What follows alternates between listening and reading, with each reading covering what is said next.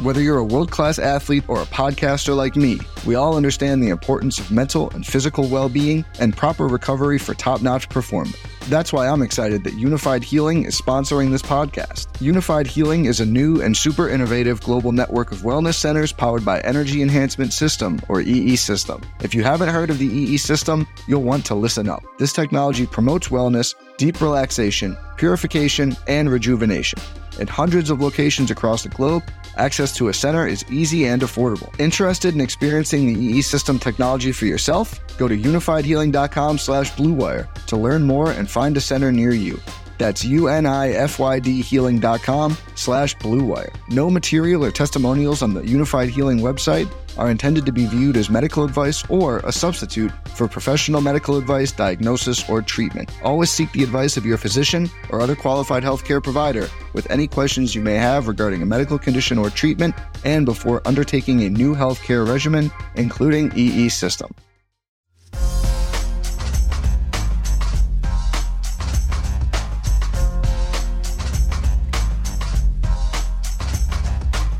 All right, we are live. Facebook is screwing with us again. I had uh, that's why the thirty minute, uh, thirty second delay. Sorry. Um, so it was a probably Facebook screwing with me because the Warriors just had an epic, epic collapse. I was trying to think of what the comparable collapse would be. You're a little too young to be to for this one because you would have been like two years old. But uh, no, you'd have been three years old. 2002 Giants Angels World Series. Giants are up in game six, about to close it out, and they can't close it out. And then Angels win game six and game seven. You know, a game six and a game seven is a little bit harder to fathom, a little bit harder to swallow. This is only game one. So that's probably harsh, but it's really what I thought about when you have a game in which, you know, we talked about this you have to hold court. You're the home team for a reason.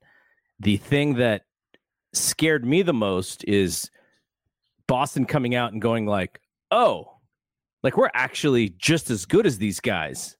And the confidence part of that, that was what was I, I was so worried about. And for the first three quarters, even that second quarter, I know the Warriors didn't play fantastic that second quarter, but they stayed there even in those Steph minutes that they lost, they, they didn't give it up big time, like in the fourth quarter. But once Boston saw the older legs cannot close out on the three, the young team whipping the ball around, even though you know they've played more games. This was this was like my nightmare scenario. And man, if that fourth quarter is representative uh, of how these games are going to go, the Warriors are in big trouble. Now, I, I do think that you know they're they're they're savvy vets. That they're not going to they're, they're going to try and figure out you know how to how to do it. But you know, game one was uh, was pretty much the worst case scenario for the Warriors, and uh, they lose by twelve, though they were down by fifteen. Ultimately, what were uh, what were your main takeaways here? Before the takeaways, you know, we were saying it plus minus was saying it. Almost any single podcast you listen to was saying it. This was a must win game for the Warriors. They were a home court team in this finals. They get uh they get the majority home court for all the games and they're a 3 seed in the West. Mm-hmm. Like I don't know how many times that happens and you had to take advantage of it. They beat the Mavericks in 5 games. The Celtics had to get pushed to game 7 against Miami. You had the longer rest. You've been there before and it just it was just lining up to be the most must win game ever. Um, but my main takeaways from the game, I, I did like a little bit of I wrote down my notes, tweeted it out at halftime. I said, you know, Steph wasn't getting um Steph wasn't getting doubled. He wasn't getting blitzed. It was like they were almost just one on one Stephen Curry. And mm-hmm. that's why he went off for 21 points in the first quarter. Uh, they were, what was another one? I should just bring it up right now. But another one was that Tatum was struggling and that kind of continued throughout the game. And my main point of bringing this up is because a lot of the stuff that I wrote in this kind of continued for the whole game. And I feel like that was an issue. I wrote that the Warriors were getting confused on defense from off ball screens leading to open threes. I think that was more of a for- first half thing. The second half, it was more it was they were just driving and kicking, and Warriors were getting sunk in. And and my problem with that is that you play Jokic in the first round, where that's all he does. You play Ja in the second round for three games, but that's all he does.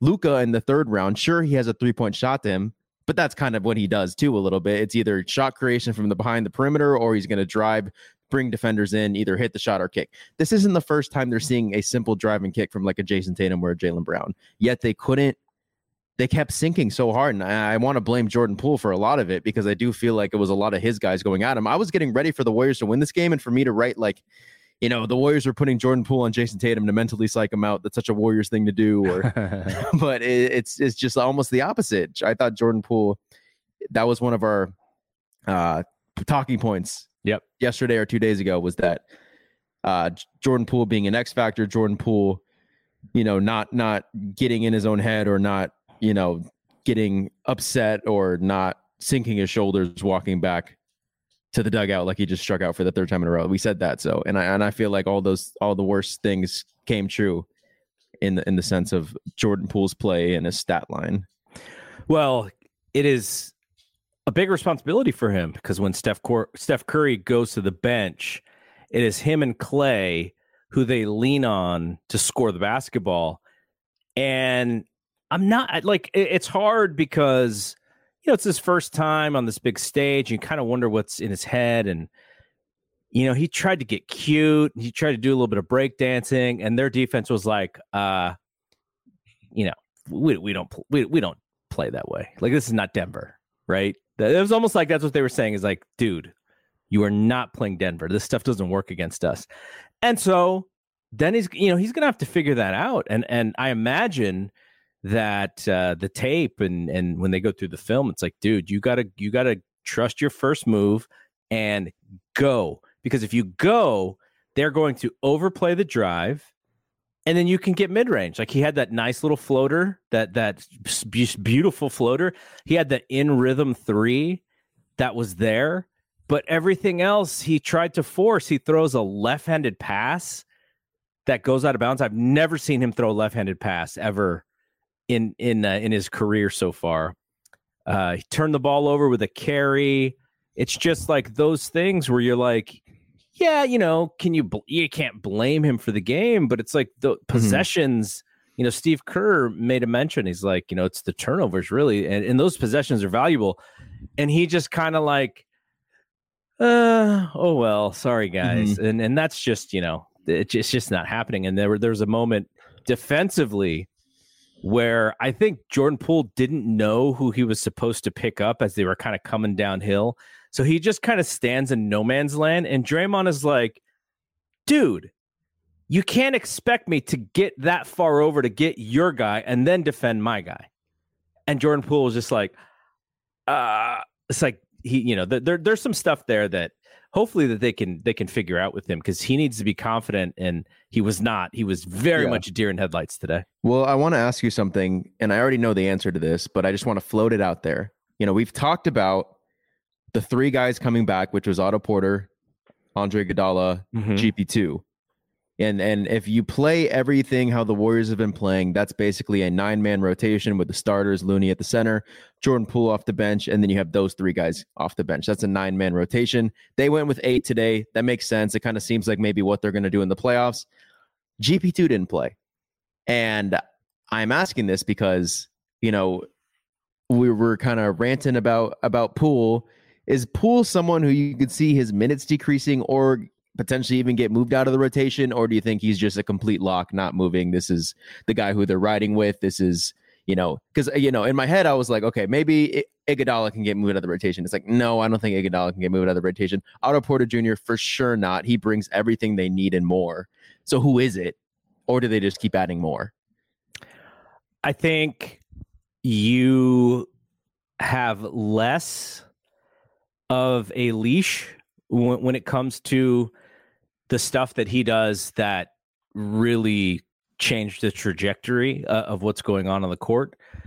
Um, and I, we'll see how they play it. I think really, I think the main problem is like, I don't know if they're, and maybe we'll hear more about this, but I would be concerned with GP not playing that they don't think he can really shoot. And so if he can't shoot, Boston is already so long and so quick around the perimeter. They're basically playing five on four with everybody else. And so I'd be I'd be concerned about that. Uh, we'll we'll see what they say. Maybe maybe he needs until Sunday to where he's comfortable shooting because he's just going to be in the corner shooting threes. That's essentially what he's doing, right? Uh, but I think Jordan Poole is going to get a chance, and when he plays like he did tonight, just like what happened in the fourth quarter, they're going to take him out very quickly. I think we're going to see more of that. Now, if he is scoring and he's shooting and he's actually creating on the other end, you may be able to live with some of those defensive collapses, but you know, he's on the court when these guys are just jacking threes. And that has to mean something. I don't, I don't actually don't think he was the worst uh, in in the plus minus category for the Warriors. The worst was Oh no, it was Jordan Poole. He was a Yeah, minus. I was about to say who could. Well, well, he was a minus nineteen, and Otto was a minus eighteen. That And they're feels- they're that they're the feels guys who are wrong, on. Well, they're the guys who are on that second team. You know, when when they need Yeah. to keep that lead. When Otto's playing with the first team, you know, his his stuff is way better. But yeah, then he's on the second team, and that's where they get they get blown out. Otto was very missed. He does all the right things in the sense of he could he could shoot a open three and he could play defense and then he brings on that added bonus of fighting for the offensive rebound, getting a good defensive rebound too. He was missed. What was his stat line? Because he had 12 points, four for five, four for five from three. Like that's so needed. That is so big from Otto Porter Jr. So Yeah, you know, I think uh, I I think there are changes to be made if they believe that this is repeatable. Like Kirk could just say, you know what, they just had a great night shooting, and they're not going to shoot like that again. Well, I mean, I think they shot this is like fifty percent from three point land, fifty one point two percent, twenty one to forty one, and the Warriors weren't slouches; they were nineteen to forty five. mhm. Uh, Horford six of eight. A lot of that is Draymond not being able to close out, or Draymond Mhm. kind of trailing. Um, and Derek White. Derek White five of eight.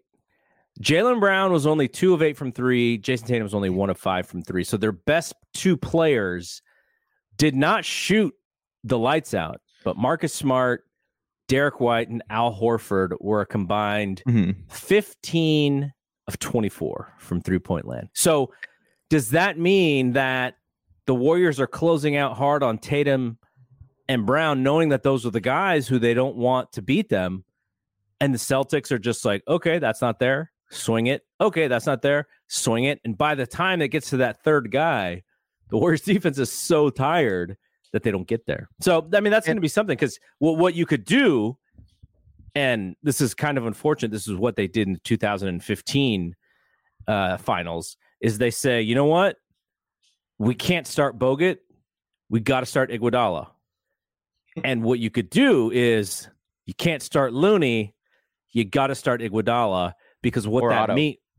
I think I think it'd be Iguodala, and the reason is because Andre will not make those defensive mistakes, right? Like he not only is he long, but he's not going to make the mistakes. Now the thing is, is how many minutes can he actually play? That's that's that's part of it. It- he may not be able to play that many minutes. And the thing is, I don't know if they'll downsize as well and take out Robert Williams from the starting lineup. I, f- I think Draymond might help a little too much in the drive. Draymond's an uh, amazing IQ defender, but even he, like with Robert Williams' athleticism, being able to just get that quick lob or something that who knows, we'll, we'll see. But I think my problem is that that's a gamble that Steve Kerr could say, look, they just had an amazing shooting night, which he's right. They did. Derek White and Al Horford, I would almost guarantee wouldn't replicate that performance. Although Derek White had a great game six against Miami. I don't remember his game seven stats, but Al Horford's had a pretty good story throughout this playoffs too.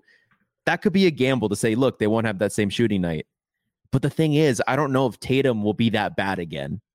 And I don't know if Brown will be that bad from three point again. Maybe. Well, uh, and so and so Brown, you know, we looked at these numbers.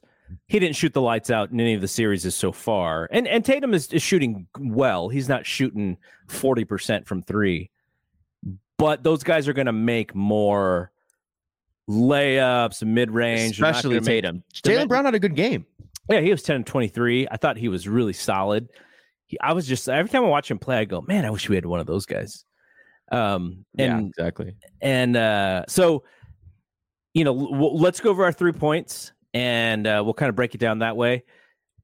Steph comes out hunting, and and so you mentioned it. They're not trapping. They're not doubling. They're you know they're dropping a little bit on the pick and roll, and then expecting the help to come. And they were getting confused on some of that stuff for sure. And he goes off. He gets 21 points in the first quarter and then scored zero points in the second quarter. That was rough. In the third quarter, um, would I, I, actually don't have the quarter by quarter stuff, but he ends up with 34 after 21 in the first, so he only scores 13 points. 13. 13 points for the rest of the game. Seven of 14 from three, so shot it excellently from three. But he was looking for a shot, right? He was looking. He was under. It. He was under 50 from the field. Yeah, he was. uh five of 11 from the no from the not from the free throw. Wait wait from the field from the field, field goal? So three like point shot series? three point shots he was oh, seven you of 14 gotcha. two point shots he was five of 11 gotcha. Um so uh, you know he played really well. It is a little bit of a wasted performance but when they did figure out a way to kind of bottle him up a little bit nobody stepped up. Mm-hmm. Andrew Wiggins uh, had a pretty good game, but he was two of seven from three, and they were doing the Derek White thing with him. Derek White made five of eight. Andrew Wiggins two of seven, and that is you know not necessarily the difference in the game, but you see the same strategies by both teams. And White made them. Wiggins didn't. Though Wiggins Wiggins you know played pretty well in, in other areas uh, defensively as well against Jaylen Brown in in in a lot of scenarios. But you know who had it, it doesn't it doesn't look like this in the plus minus because he was only a, a, minus one. He was the best uh, of the main Warriors players. I thought Draymond looked old. I thought he looked slow. I thought he looked uh, short. It, you know, and he he is short, but he usually plays so tall. But against this team, he just looked like another guy out there. I know he, he got 11 rebounds. He was he was playing hard, but offensively, he was the worst player on the floor on both teams. 2 of 12 shooting, 0 of 4 from 3, 0 of 3 from 3 uh, from the free throw line. And uh, just, you know, just awful. Like like to the point of we were texting back and forth and I was like he is shooting these shots and crossing his fingers. He had no faith that any of this stuff was going in. You just tell by the body language. Line drives, you know, out of kind of out of control, no grace around the basket. And that's kind of how how he does it. But I don't know. I don't know why it just looked a little worse today than it than it usually does. And probably because it just didn't didn't fall in either. Maybe a little too a little too much lo, uh, Lobos over the weekend, potentially.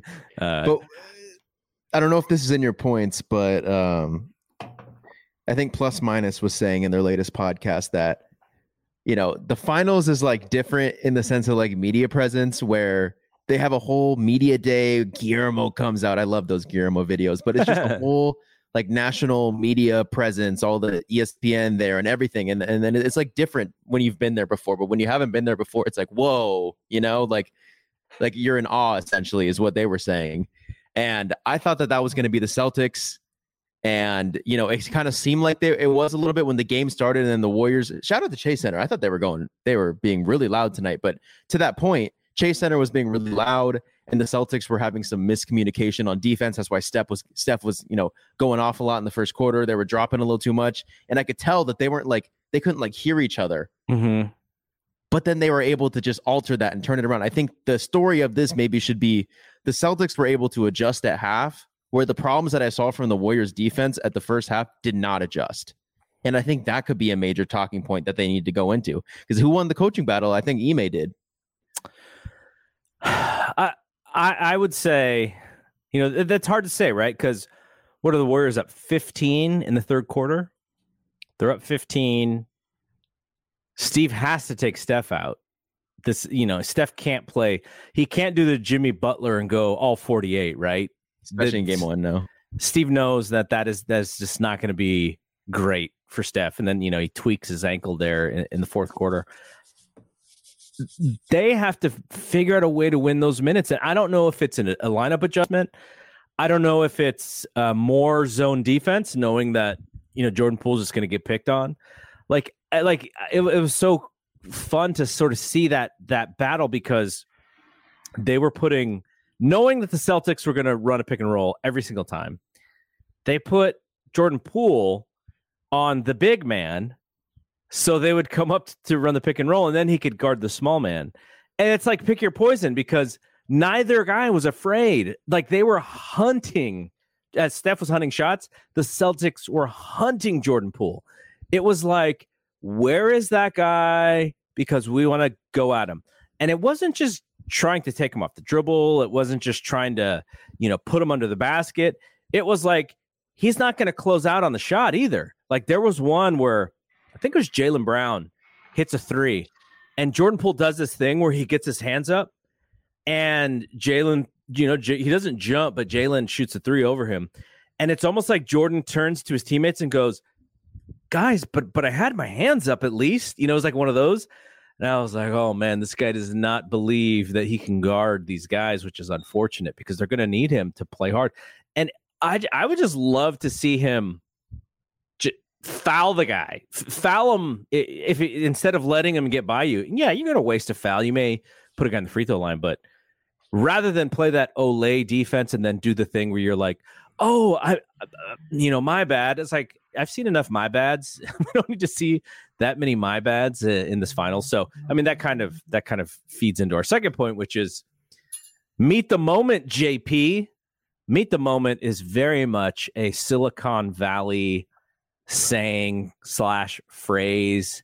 I'm not a fan of uh, you know a lot of these sayings from you know for, from CEOs and such, but in this case, I think it I think it really fits. Like meet the moment means like, you know, we have this big opportunity and we need people to kind of, you know, come together and, and work hard and, you know, be their best so that we can we can reach it. And that that's what needs to happen with Jordan Poole. He needs to be tougher. He can't just gosh, you know, he he is on defense, you see this guy just flailing because they're being tough with him.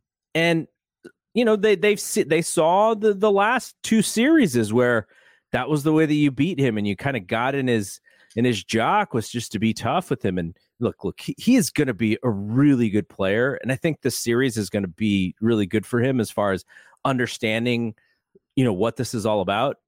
He's he, he's going to know it better than we could even say it. He, he knows what's going on but i would love to see him stand his ground and just not allow something to happen because I think he's being a little too easy right now, and and he needs to he needs to to step up to the plate and really, really, really dig in. And we we, it just needs to happen because if they're going to lose the Steph Curry uh, bench minutes all the time, then uh, that's hasta la finals for them.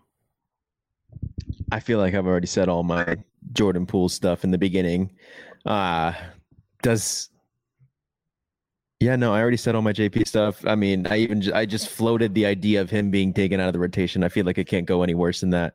Okay, so let's say we get the GP minutes, and let's say you know may, maybe GP gets five of uh, how many minutes did Jordan Poole play tonight?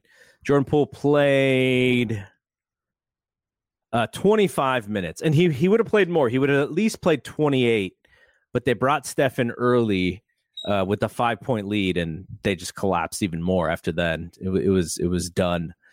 But let's say he plays twenty, and and GP gets five of those, or maybe he plays fifteen and GP gets ten of those. There is something with GP where they'll be able to you know turn it up a little bit on defense. But again, you know he gets stuck in that corner, and if Draymond or uh, Wiggins or, or somebody else is also on that court and they're not afraid of two shooters, that could be tough as well. That could be really tough for the Steph spacing. So I, I, you know, I, it's almost like you kind of have to play JP because at least they have to check him out there. Because if not, uh, you know, they're that they're, they're just gonna they're just gonna play five on four basketball, and that's gonna be rough on the rest. I feel like the GP minutes have to come in that pool in the non-Steph uh, lineup with Poole, with Iguodala, with Clay. Else out there? Otto. So I guess Iguodala and GP are the two non-shooters. Um, but Iguodala, I guess, can kind of play that Draymond role at the top. I almost wonder if he plays with Steph. Uh, I almost wonder if the starting lineup is Steph, GP, Clay, Wiggins, Draymond. You're kicking Loon out when he just finally got back in. Well, I mean, he, he rebounded well, right? He rebounded mm-hmm. well, but he, you know, he had uh, nine boards. Uh, he had a total of uh, four points. He fumbled a bunch of passes out of bounds. you know, he was he was fumbling today. That was that was a quite clear reminder of when Steph went to Wiseman in the middle of the season, or I don't remember if it was last season. He was like, Steph was like pointing to in the air to Wiseman. He's like, you know, for you, I could throw this lob, and he was like frustrated because Looney kept either catching the the bounce pass or missing it, or pump faking into oblivion and putting up a. Yeah, I agree. This wasn't the best Loon game. Good. So, good so, but I mean, but but I think they're going to have to be pretty strategic and, and selective. What does Steve see as the the worst thing that they need to fix now? If it is the uh, perimeter defense, then maybe it's worth it, right? Maybe it's worth not getting a rebound here and there so that they could close out on shooters. Does that open it up for, you know, Rob Williams? Does that make Horford play a little bit more inside? I think they'd be okay with that if they could at least defend this team a little bit more. And then, you know, on offense without Loon, you can probably do a few more things uh, with back cuts and stuff. So, I mean, it's an interesting idea. I, it would be kind of hard for for GP to just go, uh, "Hi guys, I'm back." Oh, dude, you're starting. Which is well, why I which is why I brought up Iguodala because he played really well today. Yeah. Well, what would you say is the thing they need to fix then? Because I felt like the offense was there. Yeah, Wiggins two for seven from three seemed like he was missing some open threes. I think it's the defense. I think it's that defending the perimeter. And I think Gary Payton would be the best Jaylen Brown defender that the Warriors have. Um, and then Wiggins on JT, Steph on Smart, I guess Clay on. Ooh, see, this is when it gets tough. So maybe Clay but on JT. You you may you you may put one of those guys on the center, right? If if they are going to play a center, because if they are going to play the two bigs, Williams and Horford, you may you may sink uh, Steph or Clay on, on one of the bigs and just go, okay, like throw it in the middle. Like we're just gonna, well, you know, you, you you're gonna try and put the ball on the floor and take one of our littles, and then we're gonna trap you when you put the ball on the floor. And we're gonna steal it from you. It could be something yeah. like that. Um, yeah, I don't know, know if it's GP starting, but I do think it's GP in the lineup, and I think, you know, like you said, you just said that like what does Steve Kerr think he needs to address and he'll make that change in like the lineup or starting lineup or rotation. I think it is that defense on the perimeter. Um, and like you said, they can they can get it in the paint. If they have to force out Horford inside, they'll throw it into Horford. Boom, trap. Maybe Horford's not the best at passing out of those situations. So I, I'd rather him hit twos than threes. Like that's you know he six of eight. Most of those were from the corner. Uh, that, and, and, he's kind of the last guy to get that whip around pass, and the Warriors just could not get to that last shooter. So, uh, so yeah. So okay. So last thing here. Obviously, we talked about the epic collapse, but I think it goes a little bit deeper. Horford outplays Draymond by a very wide margin. Oh, look, I spelled margin wrong. What's going on? Um, by a very wide margin and uh, Clay and Wiggins weren't really factors in the way that Smart, White, and Brown were. I think it comes down to the fact that so the Celtics can guard the perimeter. They almost overdo it. They kind of overguard the perimeter. And sometimes that, you know, you can be open, you can open up the middle because they overguard the perimeter. It's like, okay, now let's go in the middle. Because because a lot of times, you know, those uh the, those mid-range jumpers those you know 18 footers the floaters were there and they're kind of giving that up they're they're basically saying look you you can shoot that we're, we're to live with that we're to close out the threes and we're to try and make it hard for you to make threes and you can shoot those runners, shoot those uh, those uh, twenty footers, and then we're also going to overplay your drive. We're going to cut off the middle as well. So they're really sort of they're really sort of selling out on the three point three pointers and they're selling out on the drives. So that does leave the middle open. Now, is that an efficient way to score? I think for Steph, for Draymond, in some instances for Clay, if he just trusts his ability to rise, because it doesn't have to fade away on everything. Like he can just go right hard, stop, and get up. He is sick, you know, he's six seven. He can he can do that. Um, but you know, it's it's not necessarily the best way that that that Wig, you know Wiggins has to sort of set up his his long distance too, right? He kind of he's got to go into his thing, his you know st- step back. Like he's not going to just go attack, stop and shoot because it's just not his game. If he's going to attack, he's going to attack the rim. So I don't know. I think I think there are open buckets there for the Warriors. It's just not super efficient for them, and and you're kind of playing into the Celtics' hands defensively. And then on the flip side, they're going to have to find a way if they're going to continue to play this lineup. Uh, they're going to have to find a way to possibly play more zone. Um, that that could be a thing where they go, you know what, we're going to have to play a little bit more zone uh, and then see how the Celtics play that. Uh, Celtics have shot creators. Tatum, Brown, they can all get their their shot if if need be. They don't have to, you know, they don't have to be wide open to get a shot. They can create. Uh, Jaylen Brown is is going to stick his shoulder into somebody and and and rise up. Wiggins had a nice block on him because I think you know he sort of scouted that shot. But there were other times when when Brown was able to get that shot. So you know, I just don't think we can rely on the fact that A, they're going to miss open threes next game. You know, this is not Dorian Finney Smith and Reggie Bullock. It's just not. These guys are much better shooters. And the fact of the matter is, is that their offense is run so much better. This is not, you know, sort of Luka and four guys. This is, you know, let's run an offense and let's get guys open shots. And and that's that's a difference. Like the Warriors the Warriors wish that this was Luka and the four guys because they could guard that stuff way easier than they can guard these guys, these long guys who can all shoot running uh, you know, running offense. Uh yeah, that's just going to be the thing for next game is adjustments made. Um and I feel like we've offered some pretty good ideas. We'll see if they get made true, but I want to ask you a question in that mm-hmm out of the remaining people on the bench, let's not include Gary Payton because I think we're both under the assumption that if he's good to go, he will play. But out of the Kumingas, out of the Moody's, out of I don't even want to say Damion Lee, out of the Bjelica's, out, out of the remaining bench players, who do you think will be most likely to make an appearance in actual meaningful minutes in this finals, or none? So, so you're talking the guys who played last series because of the injuries.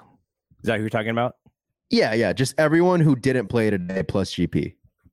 No, no, no. Yeah, everyone who, yeah, everyone who didn't play today, but don't include GP. Yeah, I think, you know, I think Kerr may play Moody, especially if there is a, another possible injury. Like Andre went down and immediately because uh, Jayson Tatum put his knee right in the I think they called it the abdomen, but it was it was really right in his balls. He just got him right in the balls.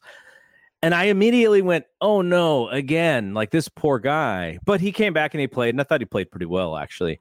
But injuries can happen. And if, if somebody does get hurt, or if they just find Poole not playable, Moses Moody can play in the series. He may be a little more indecisive than they probably want him to be right now, but he can play especially eh, look if Payton Pritchard could play, and I know that they use him in a different way where where he's gonna you know be in the corner. Um, he doesn't really bring the eh, he's not gonna really bring the ball up and and you know be play a true point guard position. But Moses Moody could play if Payton Pritchard's on the court. Um,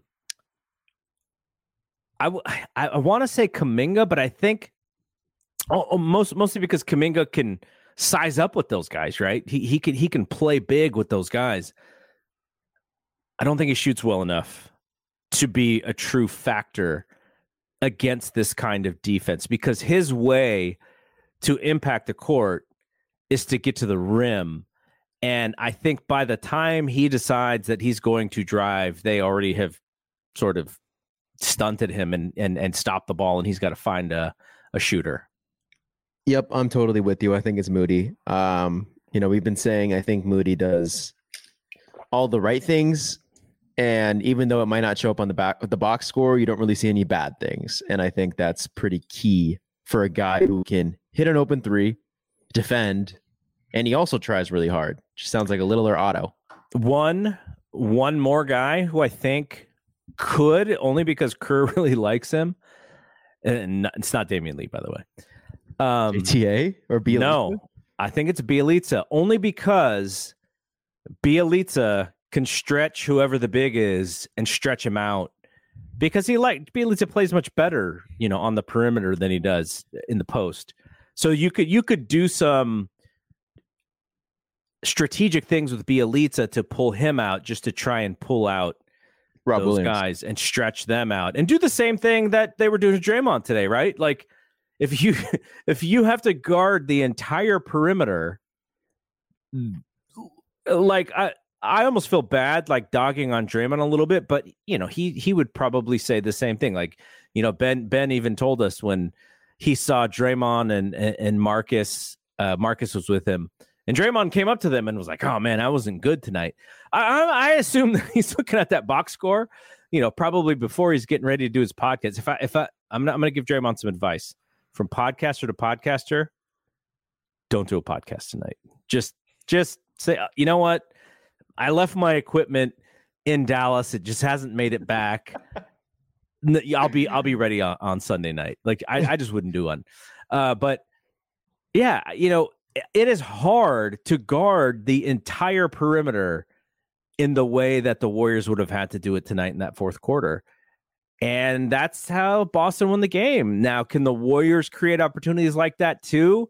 Possibly. Is that more playing into Boston's hand? Maybe. That those, you know, I trust that Steve Kerr and you know all of the the coaches sort of thinking about this from the offensive perspective, I'm sure there's options. I'm sure there's things that they're going to do on Sunday that are not. But here's what I will say in no way is this series over, but they have to win game two. Game yeah, two game, is must, must win. win. If they don't win game two, there's a possibility that we don't come back.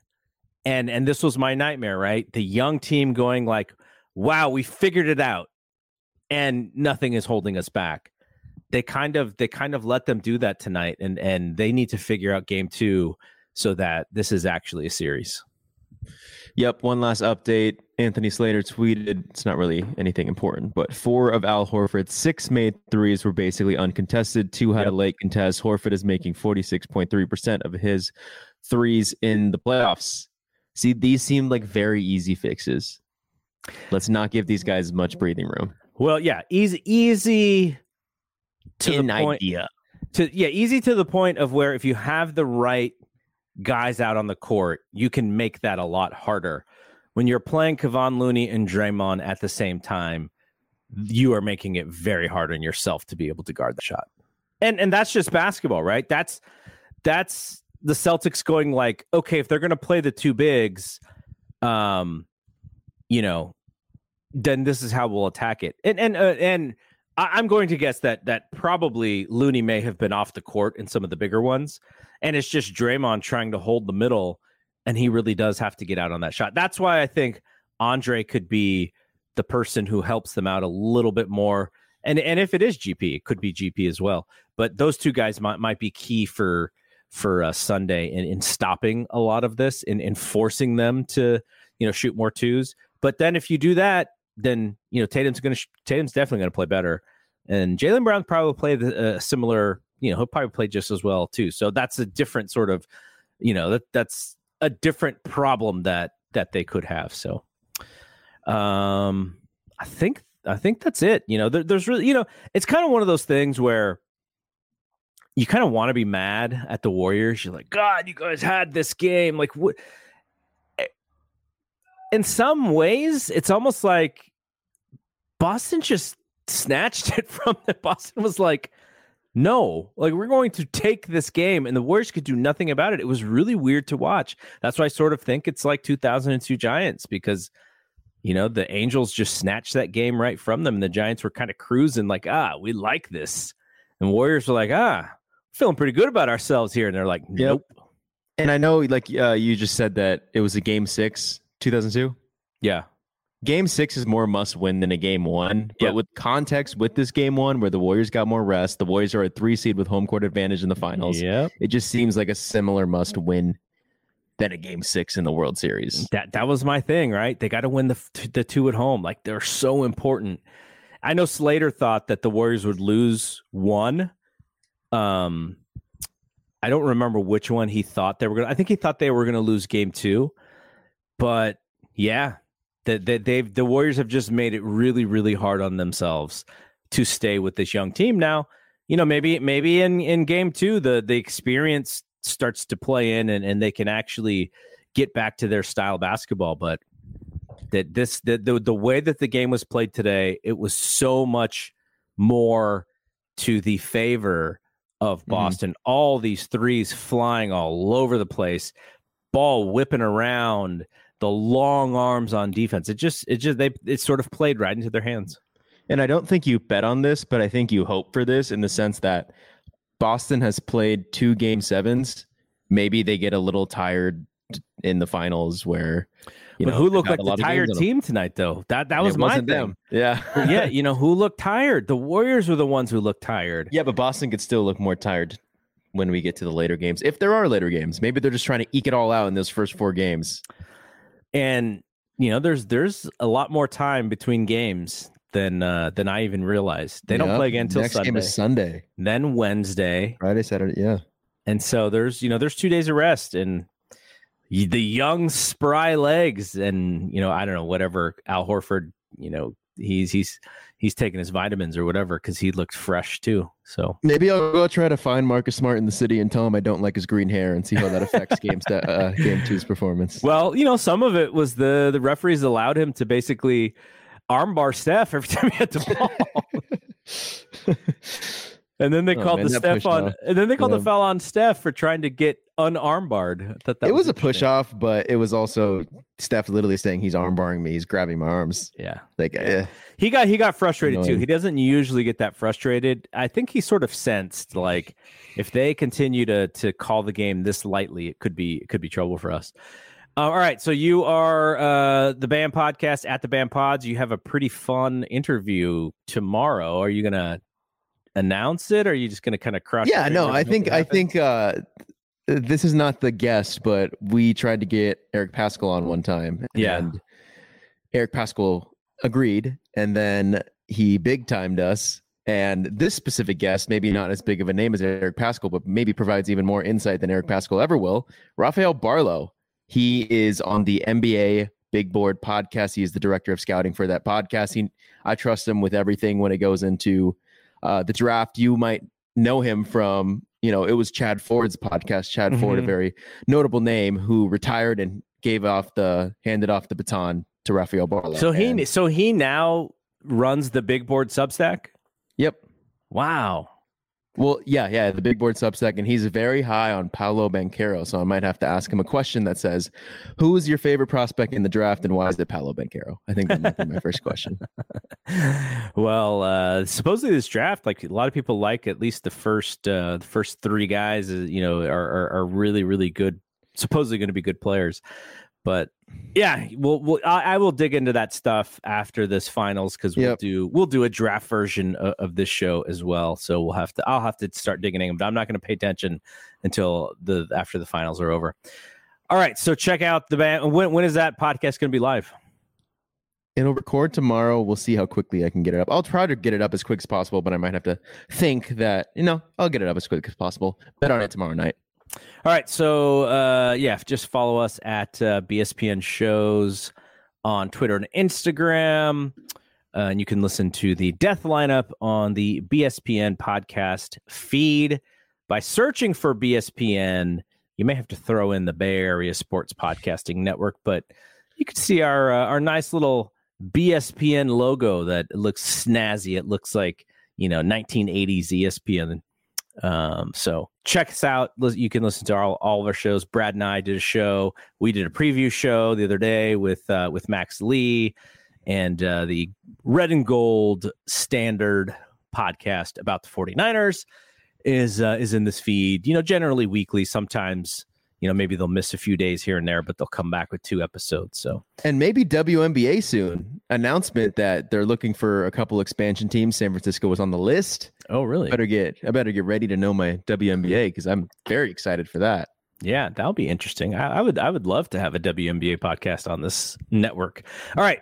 Uh, we're gonna get out of here. We'll be back Sunday night, hopefully with uh, better news, with with with better uh, energy. Uh, we we were pretty good. To, see, the thing is, is like when the Warriors have been in six finals, it's like it's not like this is the first time the Warriors are in the finals and we're, you know, we're just like so nervous and stuff like it's like basketball. It's like, oh yeah, long series, we get it. But uh, you know, like I said, if they do not come away with with game two, then you know someone's going to be making Cancun plans. So, all right. So uh, we'll be back. Uh, so for Brian, I am Double G. See you when we see you. Peace out.